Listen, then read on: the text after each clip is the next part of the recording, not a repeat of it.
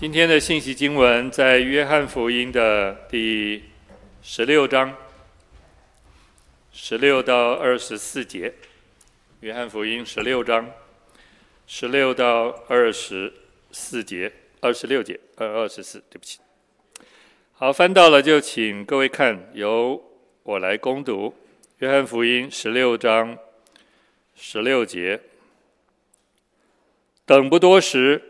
你们就不得见我，再等不多时，你们还要见我。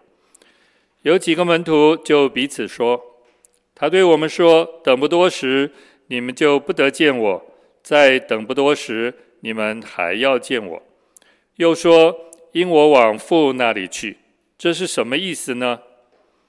门徒彼此说：“他说等不多时，到底是什么意思呢？”我们不明白他所说的话。耶稣看出他们要问他，就说：“我说等不多时，你们就不得见我；再等不多时，你们还要见我。你们为这话彼此相问吗？我实实在在的告诉你们，你们要将呃，你们将要痛哭哀嚎，世人倒要喜乐；你们将要忧愁。”然而，你们的忧愁要变为喜乐。妇人生产的时候就忧愁，因为她的时候到了；既生了孩子，就不再纪念那苦楚，因为欢喜世上生了一个人。你们现在也是忧愁，但我要再见你们，你们的心就喜乐了。这喜乐也没有人能夺去。第二十三节，到那日，你们什么也就不问我了。我实实在在的告诉你们，等你们若向父求什么，他必因我的名赐给你们。向来你们没有奉我的名求什么，如今你们求就必得着，叫你们的喜乐可以满足。圣经我们就读到这。维华牧师今天。分享的信息题目是“临别赠言”。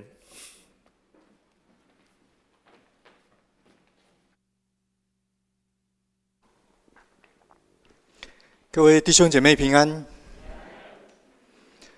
我们大家都知道，基督教的信仰对我们周围的朋友、家人，对这个世界来说，有很多好像难以理解的地方。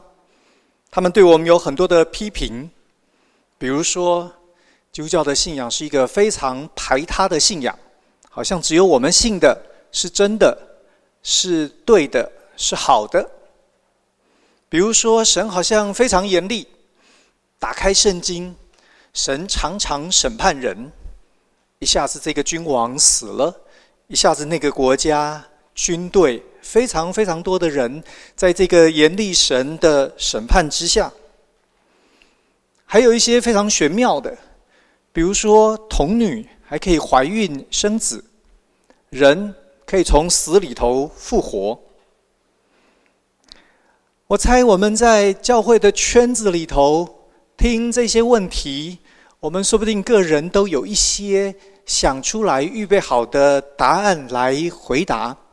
我自己不特别觉得刚刚的这些批评非常非常难以面对。比如说真理的排他性，你想我们生活当中也有很多这种状况。你生一个什么病，需要吃什么药，需要什么样的治疗？各位，当医生告诉你的时候，你从来没有告诉医生说你怎么这么排他呀？为什么不可以是别人说的我想的呢？为什么不可以随便吃另外的药呢？既然是那一种病，就一定有某一种的治疗方式。真理常常都排他，比如说神审判世界，说不定那个问题不在于你有一个严厉的神，而是在你有一个充满罪恶、邪恶的人。弟兄姐妹，当我们看看周围，说不定我们看看自己，也许我们应该有的结论是：圣经里头这个神审判的太少了，而不是太多了。至于神迹奇事，如果我们相信的是一位神，各位，而且这位神得要解决所有世界上面大大小小、各式各样的难题，那这个神在历史当中行过一些让我们目瞪口呆的事，不是正好合理吗？如果他所做的事情都是必须要我的脑袋、你的理性可以理解、可以说明，说不定这个神根本就没有那个能力解决我们所面对各式各样的难题。当然，今天我的讲道并不是要回答信仰里头的这一些责难。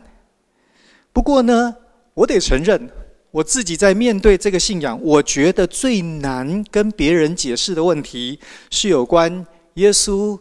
从历史当中暂时的离开，然后他说他还要再回来，就好像我们刚刚所读的经文里头，门徒们面对耶稣所说的这件事情，他们也觉得这到底是什么意思啊？你想一想，耶稣如果他已经复活了，他为什么需要离开呢？复活不就是为了在这一个世界里头继续他的作为吗？为什么他说他要回来，结果他又迟迟不来呢？哦，迟到两千年应该算有点夸张吧？这些问题到底应该如何回答呢？我觉得这是我们信仰里头，说不定当我们的同学、朋友、家人来问我们的时候，我觉得这是最不容易回答的一类的问题。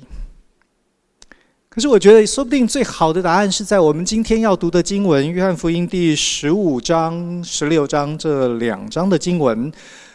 这两章的经文也是耶稣对门徒的临别赠言。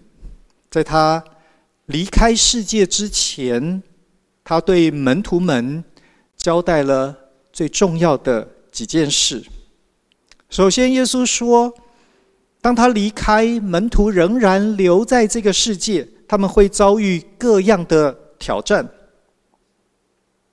第十六章二十节，耶稣说：“我实实在在的告诉你们，你们将要痛哭哀嚎，世人倒要喜乐。”我们被留下来，我们面对的是很多的挑战。十五章十八节，耶稣说：“世人若恨你们。”你们知道，在恨你们以先，已经恨我了。你们若属世界，世界必爱属自己的；只因你们不属世界，乃是我从世界中拣选了你们，所以世界就恨你们。第二十节，耶稣说：“他们若逼迫了我，世界不但逼迫了耶稣，甚至于送他上了十字架。”耶稣说。他们也要逼迫你们。第十六章第一节，耶稣说：“我已经将这些事告诉你们，使你们不至于跌倒。人要把你们赶出会堂，并且时候将到，凡杀你们的，就以为是侍奉神。”从这些经文里头，我们看到。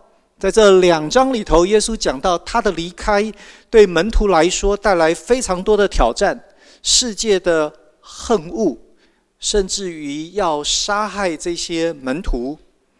弟兄姐妹，我们想一想，不管是过去教会的历史，或者今天我们所面对的世界，有太多地方的信徒没有聚会的自由。没有公开见证自己信仰的机会，还有更多的地方，如果你要按着圣经的价值来推动，不管是人道的关怀，不管是各式各样子的合作，你受到非常多的打压。耶稣所说的，在历史，在今天都确实的应验了。但是在这一段里头，耶稣要强调的。耶稣说：“这些挑战不是因为门徒的缘故，不是针对我们这一群人。虽然我们可能受苦，耶稣说，所有这些背后的原因，是因为他们不认识神。那是针对神的。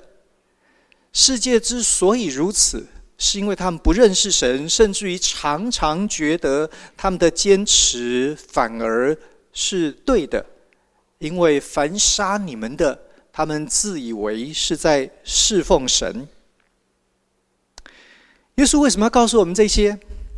如果困难、挫折、逼迫是没有办法避免的，那我们又被耶稣命令要一心一意的付出。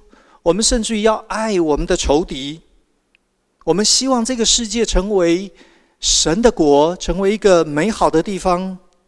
各位，我们一定常常觉得，我们的一片好意，我们的真心，是被人糟蹋的。即使有一些时候，我们觉得我们没特别多做什么，好像我们的存在也是被压榨、是被欺负、是被贬义的。你会慢慢觉得，好像这个世界上面没有什么人会真心对我们好。我们好像很容易被排挤，说不定也慢慢的害怕被排挤。我们感觉别人的眼神或者动作，都表达了他们对我们的敌意。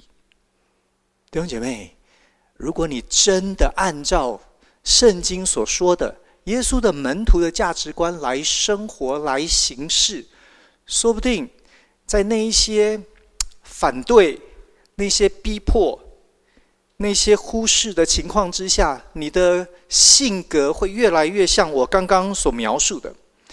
可是这一些性格、这些反应，其实是所谓的受害者情节。这样子的人。很容易像海宁格所说的，这是一个总是怪罪别人以及命运的人。结果就是这样的人是不想长大的，不想对自己的生命负责的。我们慢慢的失去热情，我慢慢的觉得世界之所以这样，其实是因为神的没有行事。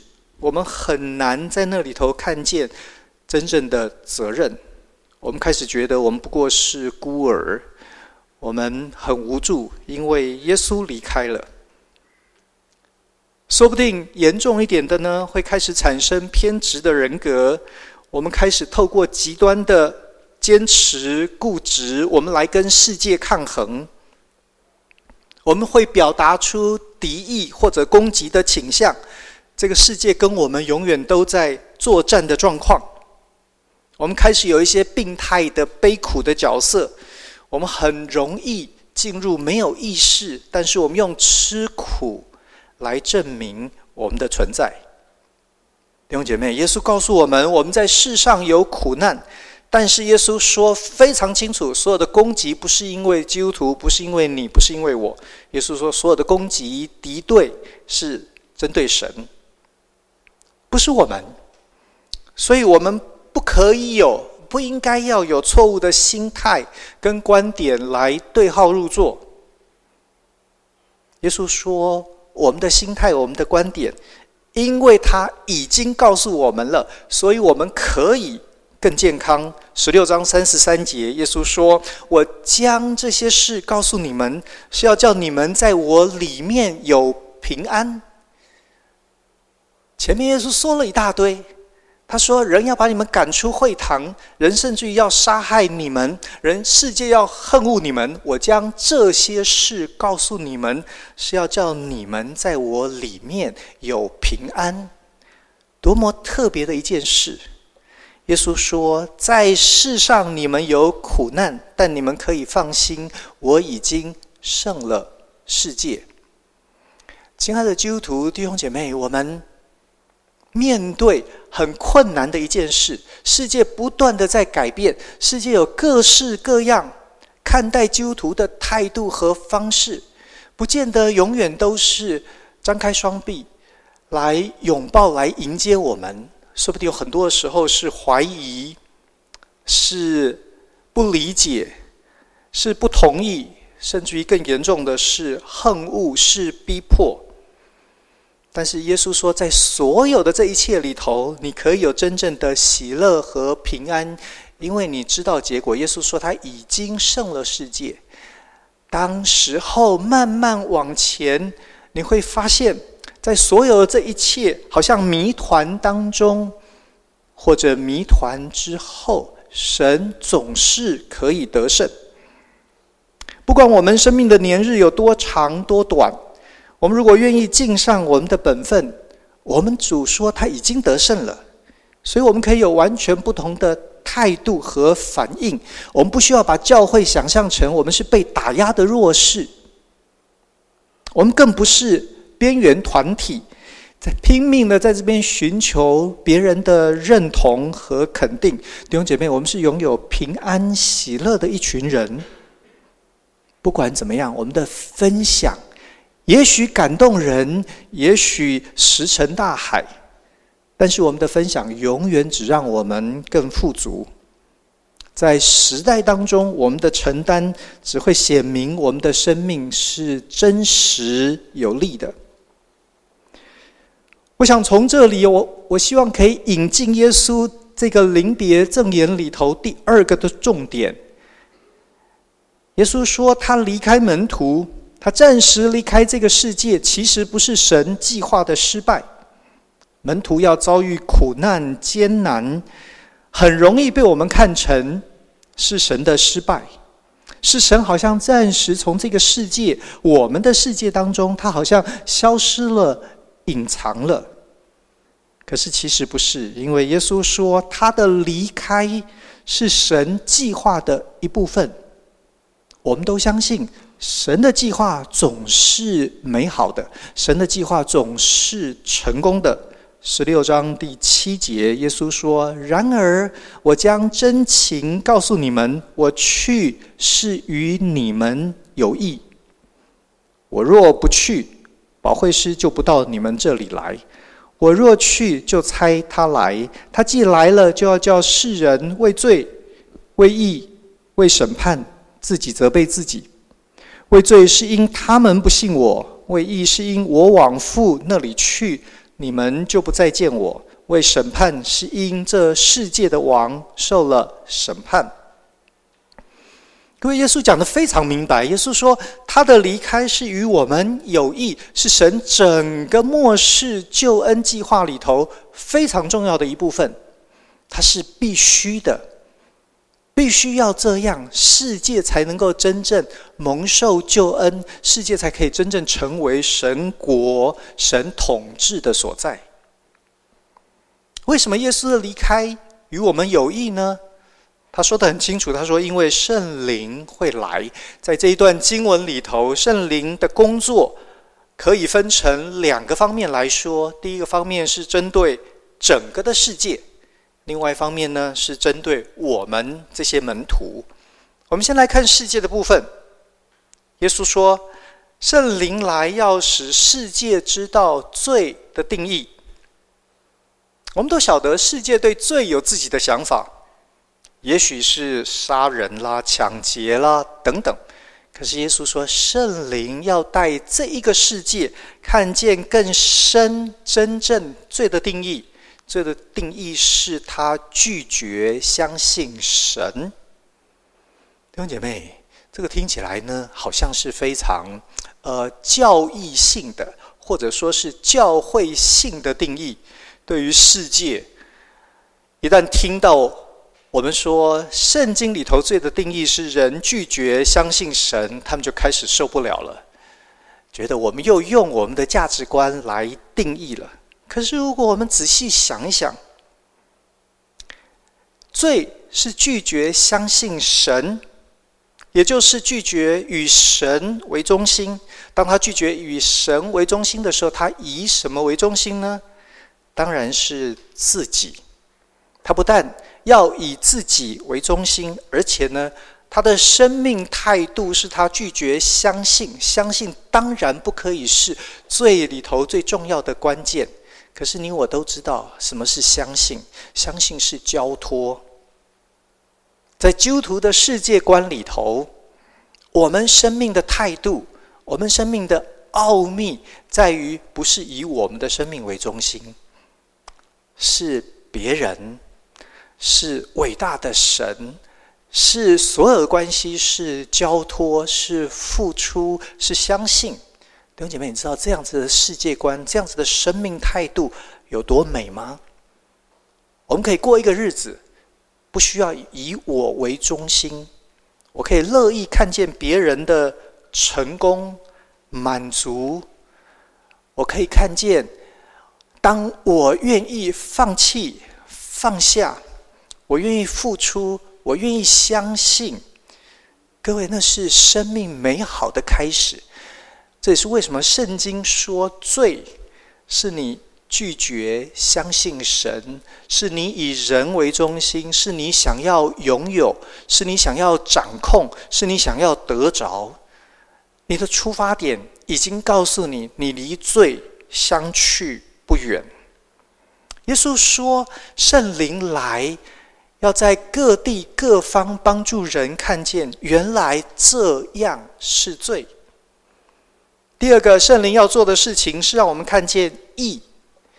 在那一段的和本的翻译里头，说不定不是太容易明白，不过它的意思，简单的说，圣灵来使我们看见。义、公义、正义，要从我们不再看见的耶稣，因为他已经到了神那里去。正义、公义要从他而来。当他牺牲舍己，当他成为真正神的儿子，统治万有的时候，各位，他却不是在这里耀武扬威，他不是在这里彰显王权。他是把他的生命交给一群软弱的人，让他们去活出来，让他们去奉献，让他们去服务。这是上帝的国，这是真正的正义公理。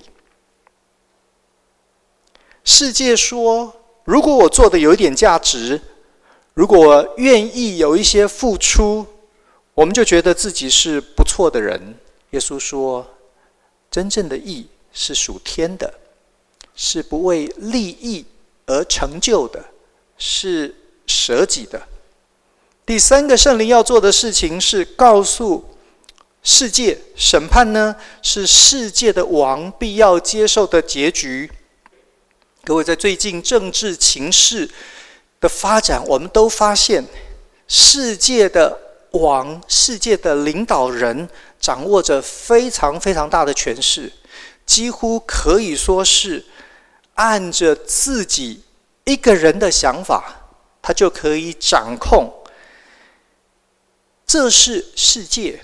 耶稣说：“圣灵来要告诉世界，即使是这一些人都不可以在审判之上。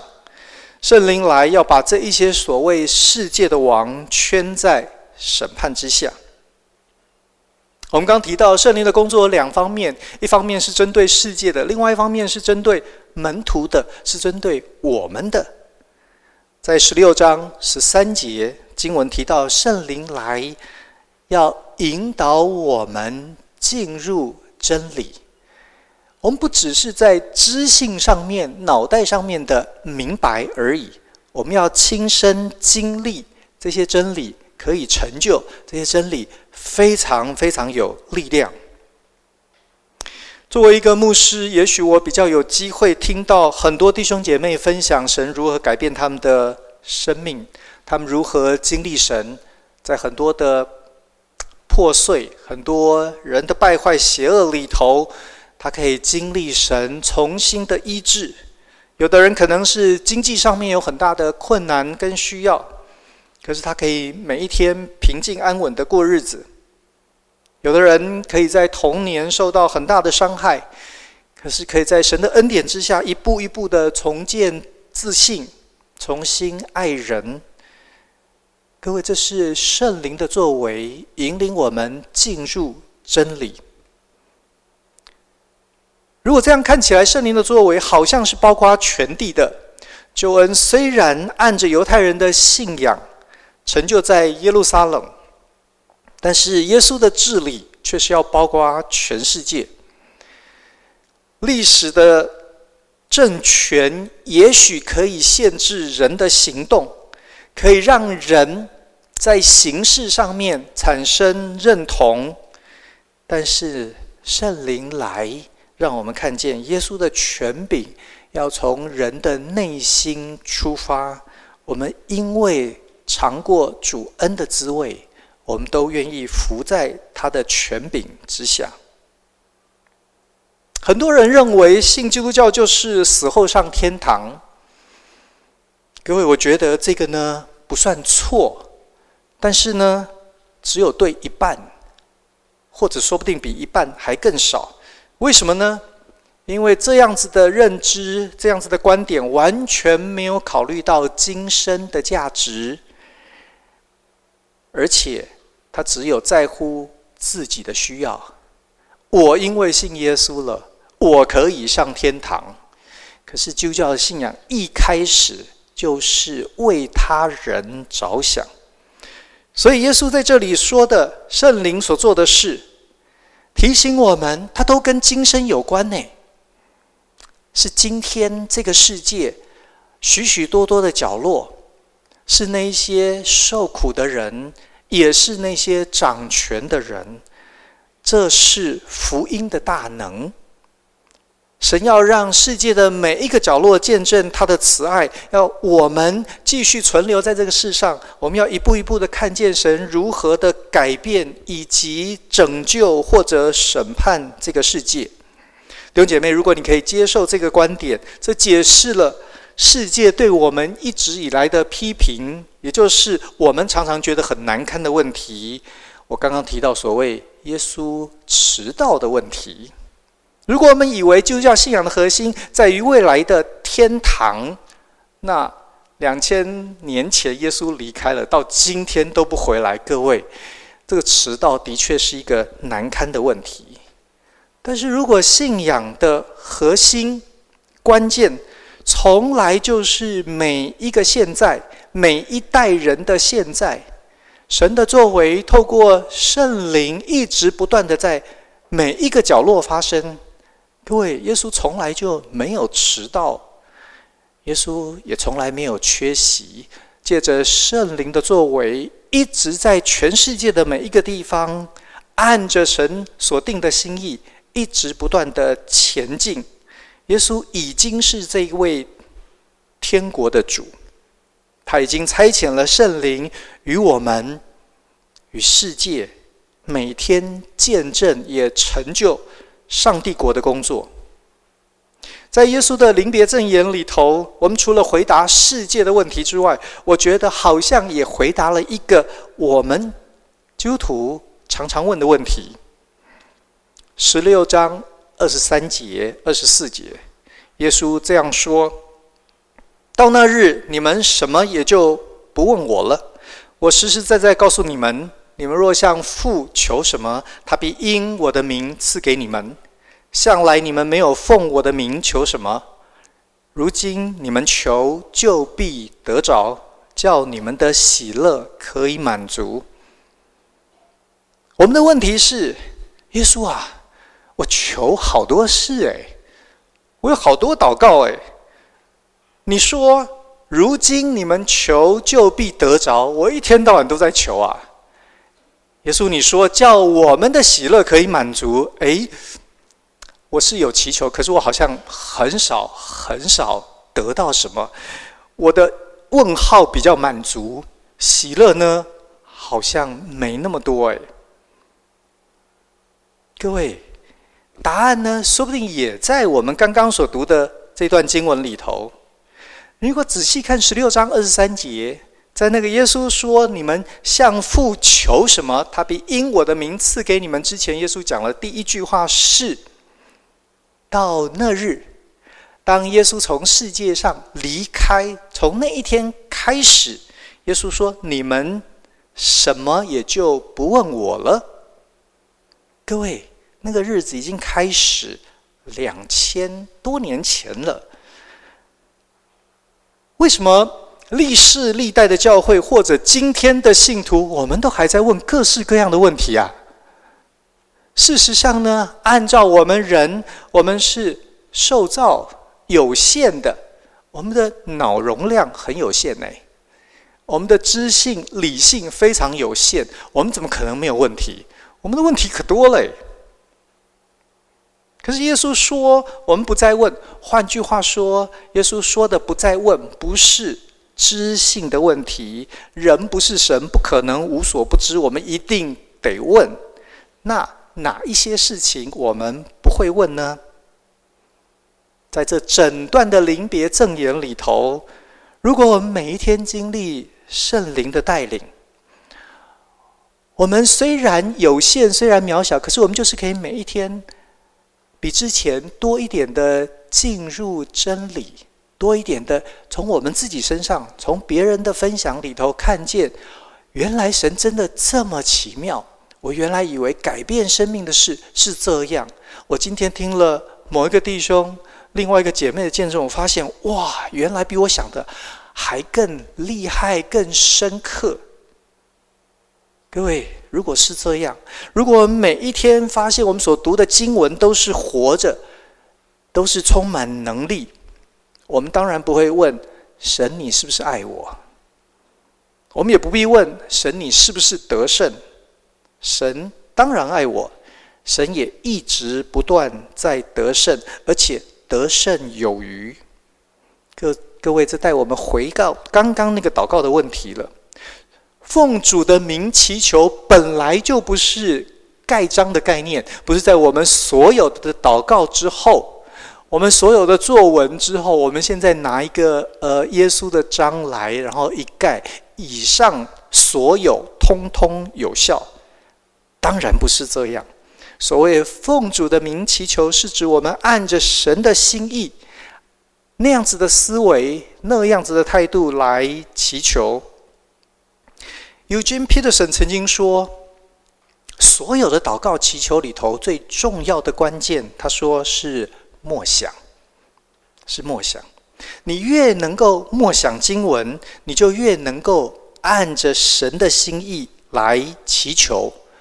各位，默想呢，在我们华人的环境里头，是一个比较麻烦的概念。” Tim Keller 牧师呢，在区分东方和基督教的默想的时候，他讲了一段很有趣的话。他说：“东方的默想是怎么回事呢？